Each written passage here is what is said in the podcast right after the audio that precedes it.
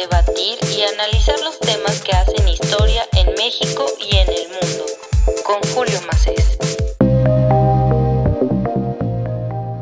Bienvenidos a otro episodio de La Gaceta de México. En esta ocasión nos acompaña el periodista José Luis Pardo. Sus historias han sido publicadas en medios como The New York Times, Vice News, Squire, El País, Gato Pardo, Radio Ambulante y Etiqueta Negra. Es coautor del libro Narcoamérica y ha participado en antologías periodísticas como Los 12 más pobres. Es consultor para organizaciones como la ONU y México Evalúa. Ha sido reconocido entre otros premios con el Ortega Gasset y el Nacional de Periodismo en México. José Luis Pardo, bienvenido a la Gaceta de México. Muchas gracias por aceptar la llamada, muchas gracias por, por tu tiempo y por compartir tu conocimiento. Eh, antes de... muchas gracias a vosotros. Te lo agradezco mucho. Y antes de, comenzar a, comentar tu más reciente texto en el New York Times, me gustaría escuchar tu, tu opinión respecto al, al atentado del secretario de Seguridad del viernes pasado. Yo por el momento escucho bastante dos líneas de análisis. La primera es que la Secretaría está haciendo un buen trabajo y la segunda, pues que el crimen organizado tiene pues más confianza para hacer este tipo de ataques y pues que esto podría ser el comienzo de, pues, de una nueva etapa en la relación crimen organizado Estado. ¿Tú qué opinas en tu amplia experiencia, querido José Luis? Bueno, yo, yo creo que eh, efectivamente pues un evento así siempre hace saltar las alarmas, ¿no? O sea, un atentado contra eh, la máxima autoridad de eh, seguridad en la ciudad en el barrio más exclusivo de la ciudad este, y por el tipo de armas, todas las personas involucradas en el atentado, es alarmante. Pero eh, yo creo que eh, hay que volver siempre un poco atrás en estas cuestiones, cuando hay eh, eventos, digamos, este, tan noticiosos, ¿no? Y creo que una cosa que tenemos que tener en cuenta es que hay crimen organizado en Ciudad de México desde hace tiempo. Ah, hubo mucho tiempo, sobre todo en el gobierno anterior de Mancera, donde eh, se decía que la violencia en Ciudad de México y la extorsión y otras actividades derivadas del crimen era producto de pandillas y eso no es cierto. entonces, teniendo esto en cuenta, yo lo leo más en esta circunstancia. O sea, no lo sé, no sé exactamente, las, las autoridades están investigando también, ha habido varias detenciones, pero digamos que la lección que debemos sacar no es tanto que el cárcel Jalisco Nueva Generación llegue a Ciudad de México, creo, como que Ciudad de México no huye de las dinámicas criminales, y cuando hablo de criminales también hablo de las relaciones con el Estado, ¿no? con las diferentes autoridades, que se producen en otras partes del país. Creo que justo es un llamado de atención muy grande pero que se este, encuadra dentro de eh, una dinámica que no es nueva. Quizás el evento, por, su, por la naturaleza del atentado, sí es nuevo en Ciudad de México, pero no tanto eh, una situación en la que sí hay crimen organizado en Ciudad de México, y yo esto lo aseguro porque, porque lo he investigado y lo he visto, ¿no? Eh, entonces creo que teniendo todas las precauciones que hay que tener para saber la verdad sobre esta cuestión, eh, creo que mi lectura sería más, más esta, ¿no? El trabajo del secretario, este, entiendo que pues, puede ser bueno, pero tampoco es algo que la verdad haya seguido tan de cerca, pero digamos que siempre son eventos que hay que circunscribir a contextos complejos y, complejos y contextos que vienen del pasado, con unas relaciones muy intrincadas eh, en la realidad mexicana. Claro, y ahora que, lo mencionas, pues este suceso queda bastante ad hoc con el título de, de su texto, el del New York Times, de los gobiernos hablan y el crimen dispone. Y vaya, el contexto es crítico en gran parte del continente y de la región y ahora con el COVID, bueno, hay pobreza, en muchas ocasiones poca voluntad política, estados frágiles, y ahí el crimen organizado puede ganar espacios de poder. Eh, nos encontramos frente a una inclusive inmigración forzada al interior de diferentes países, que muchas personas dejan su vida entera atrás y que esto ha provocado inclusive, yo estoy seguro que los has llegado a ver, por ejemplo, en Guerrero, estos campos de refugiados internos, ¿no? En Colombia siguen existiendo asesinatos, vimos las fotos de El Salvador de, de presos y ustedes lo mencionan en su texto, que es barbarie sobre la barbarie. parece que los negocios del crimen organizado no paran, pero bueno, yo te pregunto, ¿qué tan peligrosa es esta distorsión que mencionan de respeto, dinero y aspiración que provoca el liderazgo del crimen organizado? Y más ahora en tiempos de una crisis económica tan profunda que está heredando esta crisis eh, sanitaria. Eh, yo, yo creo que a espera de que pues, la COVID y este replanteamiento como sociedad que podría causar la crisis, los efectos inmediatos es que la COVID lo que hace es agravar los, malos, los males estructurales de las sociedades latinoamericanas. ¿no? El artículo va en ese sentido. Eh, mucho más que un mundo paralizado, lo que estamos viendo es que estos males están al mismo ritmo o a un ritmo mayor. Para explicar esto, esta situación del crimen, yo creo que hay que explicar dos cosas. La primera es un poco la que mencionas de que la violencia no es la única manera que tiene el crimen organizado de relacionarse en los territorios que controla. Eh, obviamente ha salido todo este tema de las despensas, de esta especie de responsabilidad social de los grupos criminales. Esto no es nuevo. O sea, los grupos criminales siempre han dispuesto en sus territorios a través una serie de, digamos, asistencialismo, pero que es un asistencialismo envenenado. ¿no? Creo en el artículo también se cuenta eh, un par de escenas con traficantes en favelas de Río de Janeiro que dejan claro que los intereses por este tipo de favores, ¿no? Por este tipo de asistencia son infinitos, digamos, ¿no? Son un favor envenenado. Eso es por un lado. Y por el otro lado también es que no se puede hablar del crimen sin hablar del Estado. Son vasos comunicantes, no se puede entender el uno sin el otro, ¿no? Y el Estado en muchas regiones de México y en muchas regiones de América Latina no es este discurso de que haya perdido el monopolio de la fuerza, porque la fuerza muchas veces es lo único que llega a estos lugares de parte del Estado. Eh, o un Estado en forma de corrupción, o un Estado en connivencia directamente activa con el crimen, es decir, un Estado criminal en ciertos, en ciertos lugares, ¿no? Entonces, digamos que al final la gente eh, lo que trata es de sobrevivir y este, entonces su pensamiento, su urgencia tiene que ser necesariamente cortoplacista, ¿no? Pero efectivamente la COVID lo que creo que va a hacer es, aumentar, digamos, esa fragilidad, aumentar eh, la represión como eh, combate, digamos, o como medida contra la incertidumbre que nos está rodeando en la región y en, todo el mundo eh, en general. Y este, en esa línea creo que debemos poner un foco. Es pronto para saber qué va a pasar, pero creo que sí es uno de los puntos que tenemos que estar digamos, vigilando, porque eh, el crimen es un actor sin el cual eh, no se puede explicar las realidades de nuestros países. En una parte del texto mencionan gobernanza criminal, ¿no? Y es y esta idea de un asistencialismo envenenado. ¿Cómo podrías definir eh, este término de, gobernanza dentro de este esquema eh, criminal? A mí, a mí particularmente me interesa mucho eh, esta estructura de gobernanza criminal y saber qué, qué tipo de ecosistema existe ahí, porque como una definición de gobernanza, existen actores con calidad de veto dentro de este sistema. ¿Cuál crees que sea este, este ecosistema de, de gobernanza criminal y cómo funcionaría para poder permear más en la sociedad en este punto pues de inminente crisis? Ah, lo primero es entender que hay una gran atomización del crimen. Este, entonces eso impide también, digamos, que hacer esquemas facilistas sobre cómo funciona cada uno de los grupos. A México no se sabe cuántos grupos hay.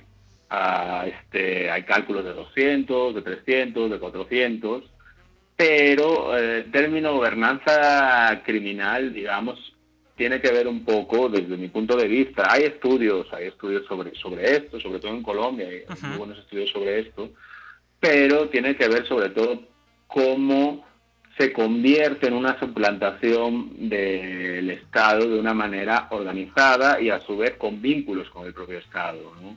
Es un poder ilegal y legal a la vez, ¿no? Tiene, tiene, tiene este, una legitimación y tiene negocios legales también. Y tienen ciertas estructuras que, te digo, varían eh, dependiendo del grupo, ¿no? Y con tantos grupos es imposible saber cómo funciona cada uno de ellos. Pero sí tienen en común esta cuestión de que va más allá de la violencia. La violencia es un recurso. Y esto lo hemos visto también en ciudades como Medellín, por ejemplo. ¿no? Medellín, en los principios de los años 90, era la ciudad más violenta del mundo y este y con unos un número de asesinatos que ninguna otra ciudad, ni Juárez, por ejemplo, en sus peores años, ha acercado a, ello. ¿no?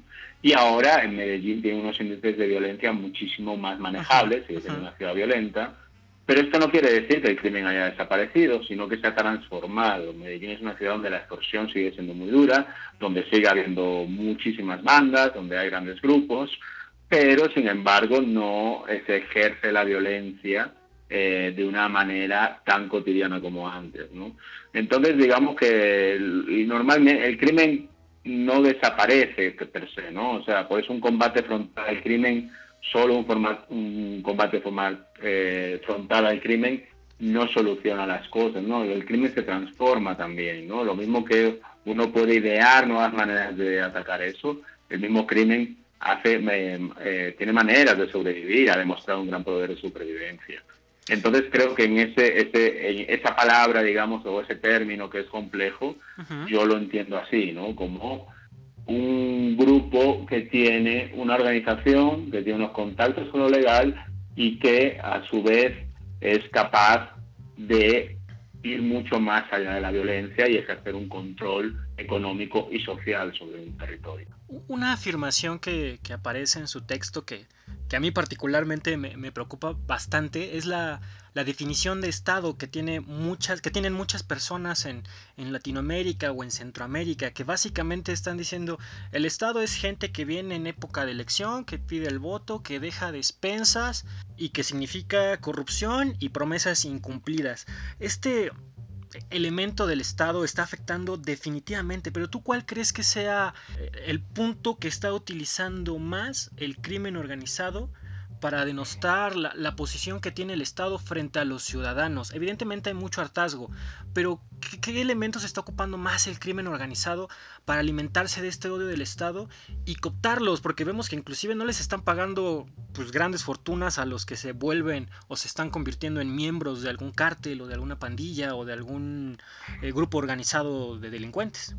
Sí, yo creo que, a ver, al, final es un abandono generalizado, digamos, ¿no? Las respuestas que da la gente, eso, digamos que esas dos líneas o tres es producto de hablar con cientos de personas que, habitan en estos lugares en varios países de la región y este al final es una conjunción de todo. O sea, cuando hablamos de Estado deberíamos hablar también de cuán humano es un Estado, o sea, cuánta confianza genera en la gente, cuán cercano es ese Estado, ¿no? Y eso todo, digamos, todo este conjunto es lo que el crimen también este, aprovecha. Es decir, lo hemos visto también con eh, aprehensiones de capos, con... Eh, siempre hay gente dispuesta a entrar a ese negocio, ¿no? Entonces, y lo que dicen muchas veces no es por mucho dinero, muchas veces es una cuestión identitaria de ser alguien en lugares donde, donde siempre te han dicho que no eres nadie, ¿no? Claro. Entonces, al final es una cosa muy humana, ¿no? O sea, tú tienes el dinero, tienes la identidad, básicamente todo el mundo está entre esas dos cuestiones, ¿no? Entre llegar a fin de mes, entre una supervivencia material y a la vez con una identidad psicológica, un lugar en el mundo, ¿no? El crimen organizado muchas veces da ese lugar. Y es más, otra pregunta que nos deberíamos hacer es ¿por qué hay tanta gente dispuesta a entrar en ese, en ese mundo cuando es un mundo que te puede prometer cierto dinero, te puede prometer cierta identidad, pero también te promete que muy probablemente acabarás muerto joven o acabarás en la cárcel. Y esto lo saben los, las personas, los jóvenes que están ahí, ¿no? Y aún así deciden entrar. Esto creo que te habla muy bien de cuál es este nivel de abandono de los estados o cuál es este nivel de penetración que tienen los estados en ciertos lugares o cómo llegan los estados a esos lugares. Claro, ahora que lo mencionas, hay, hay, cierto sentido de pertenencia. En una parte narran como un traficante brasileño le paga el gas a una señora y le da dinero para medicamentos. Y lo mencionabas ahorita con, con estas personas tan jóvenes que entran al crimen. Vemos los cementerios en, en Sinaloa, en Culiacán, que está lleno de gente joven con unas lápidas gigantescas. Y aquí en, en México eso lo, lo, vemos bastante. En tu experiencia, y sé que estuviste viajando mucho por Latinoamérica, por Centroamérica, estuve leyendo también tus artículos en Vice News, piezas fantásticas que explican eh, cómo es vivir, sufrir, gozar, amar, odiar dentro de pues un esquema del crimen organizado. ¿Tú cuáles crees que sean las diferencias que tiene México o el crimen organizado en México, tal vez en materia de, identidad o de cooptar a, nuevos miembros, que por ejemplo en el, Salvador, que pues la cuestión ahí también es bastante crítica, o en Brasil o en Colombia, ¿cuáles crees que sean algunas de las diferencias? Yo creo que los dos grandes elementos de los grupos criminales son el dinero y la identidad, como te estaba diciendo. Por ejemplo, las pandillas centroamericanas, las maras, son un grupo que tiende mucho más a la identidad. ¿no? Son grupos muy apegados al territorio, su principal negocio es la extorsión y muchísimo menos el tráfico de drogas, aunque hay algunas clicas, que son ramas de las pandillas, que sí están más metidas en este negocio.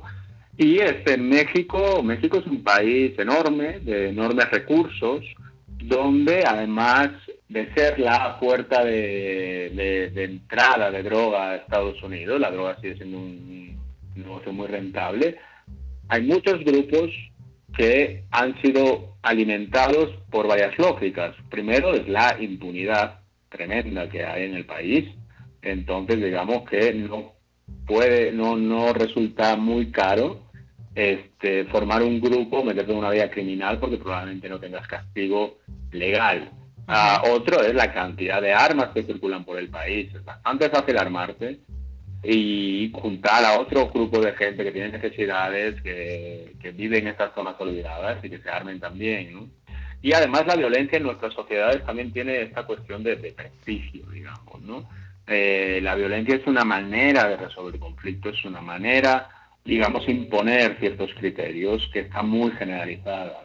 México, además, tenemos que entender que no es esta narrativa de carteles y de guerra contra el narco, sino que eh, todo es una cuestión muy de conquista del territorio y de todos sus recursos. ¿no? Lo vemos con industrias como el aguacate, lo vemos con la tala de madera, también lo vimos cuando los Zetas estaban más en apogeo, como todo el tráfico de migrantes que hacía.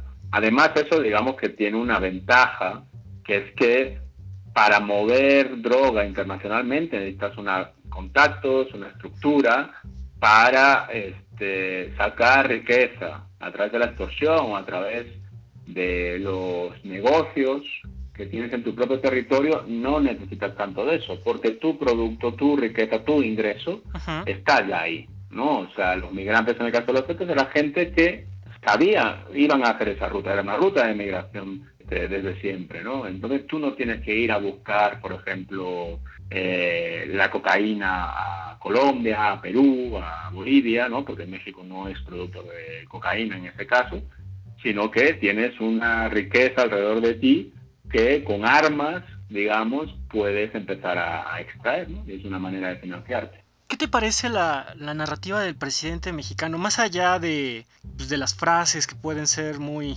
muy pegajosas, ¿qué, ¿qué, te parece esta, esta narrativa? Por ejemplo, en el caso de Ovidio, que lo sueltan, pues es algo que está todavía en el debate público, no se sabe exactamente qué, qué está pasando. Algunas líneas de análisis lo ven como algo que trata de, omitir y olvidar y tratar de pensar que no está sucediendo cuando está a punto de explotarle la liga en la cara, ¿no? ¿Qué, qué te parece esta, esta narrativa del presidente de México? Bueno, yo la narrativa del presidente, creo que el periodismo muchas veces peca de dejarse llevar por lo que dice la gente, ¿no? Y el periodismo tendría que analizar lo que hace la gente. Exacto. En este caso, la estrategia del presidente no creo que se haya diferenciado a pesar de lo que ha dicho de sus antecesores, ¿no? De hecho, está habiendo una profunda militarización todavía más del país.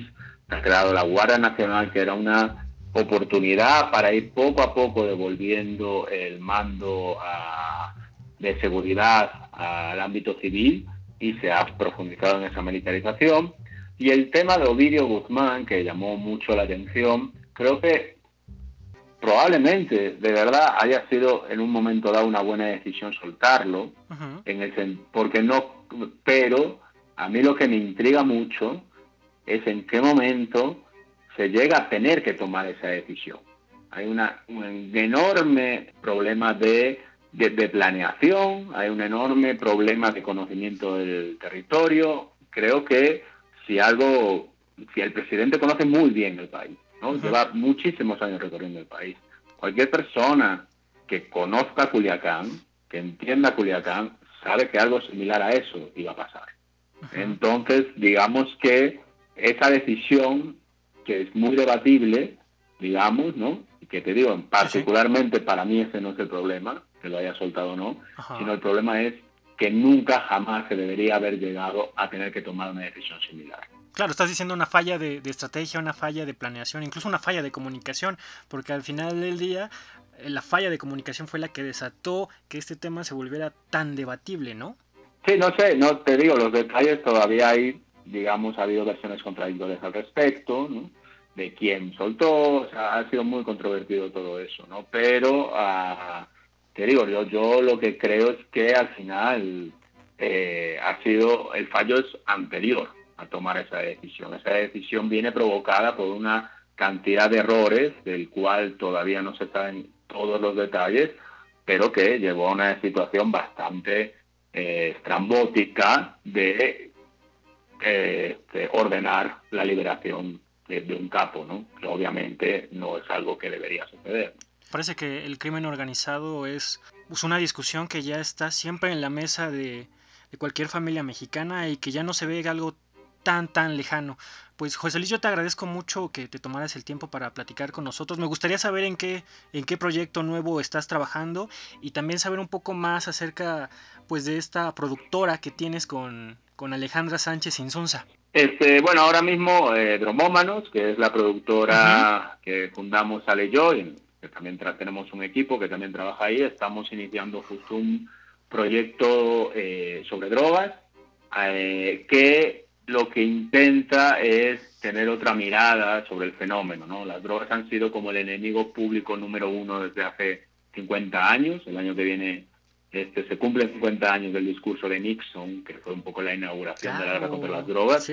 Pero sin embargo, siempre la hemos tratado desde el mismo ángulo, ¿no? Cuando las drogas este, son unas sustancias rodeadas con muchísimas complejidades, ¿no? Entonces, eso estamos desarrollando eso y en general en Dromómano seguimos desarrollando varios proyectos en profundidad, ¿no? Que es lo que, lo que hace la, la productora. Claro, ahora que mencionabas lo de Nixon, me, me acordé bastante de la, la, última conferencia que dio el presidente Ernesto Cedillo de México, donde decía que definitivamente se habían equivocado en la forma de enfrentarse al crimen organizado y de enfrentarse a la lucha contra las drogas, por así decirlo. Bueno, ese es un tema, es un tema complejo, ¿no? Porque todos los expresidentes eh, dicen que se equivocaron, pero digamos que las políticas no cambian cuando alguien está de presidente en turno, ¿no? Pero sí, yo creo que a estas alturas no es ni una opinión que la guerra contra las drogas ha fracasado y entonces habría que preguntarse por qué sigue habiendo este tipo de política. Pero es otra discusión, digamos. Pues espero que me puedas regalar entonces en, en algún momento cuando ya tengan otro proyecto en, eh, ustedes y Ale, pues ojalá lo podamos comentar en este espacio. Yo te lo agradezco mucho, José Luis, pero la verdad que tener a alguien de, tu conocimiento y de tu experiencia y que realmente conoce de primera mano, pues cómo funciona en gran medida el crimen organizado y con todas las historias que tienes por, por contar y por contarnos de las personas que han vivido, sufrido o gozado, por así decirlo, de esta coyuntura, pues siempre será interesante escuchar tu punto de vista. Te lo agradezco mucho, José Luis. No, muchísimas gracias a vosotros y encantado de poder compartir un poquito este tiempo. Muchísimas gracias.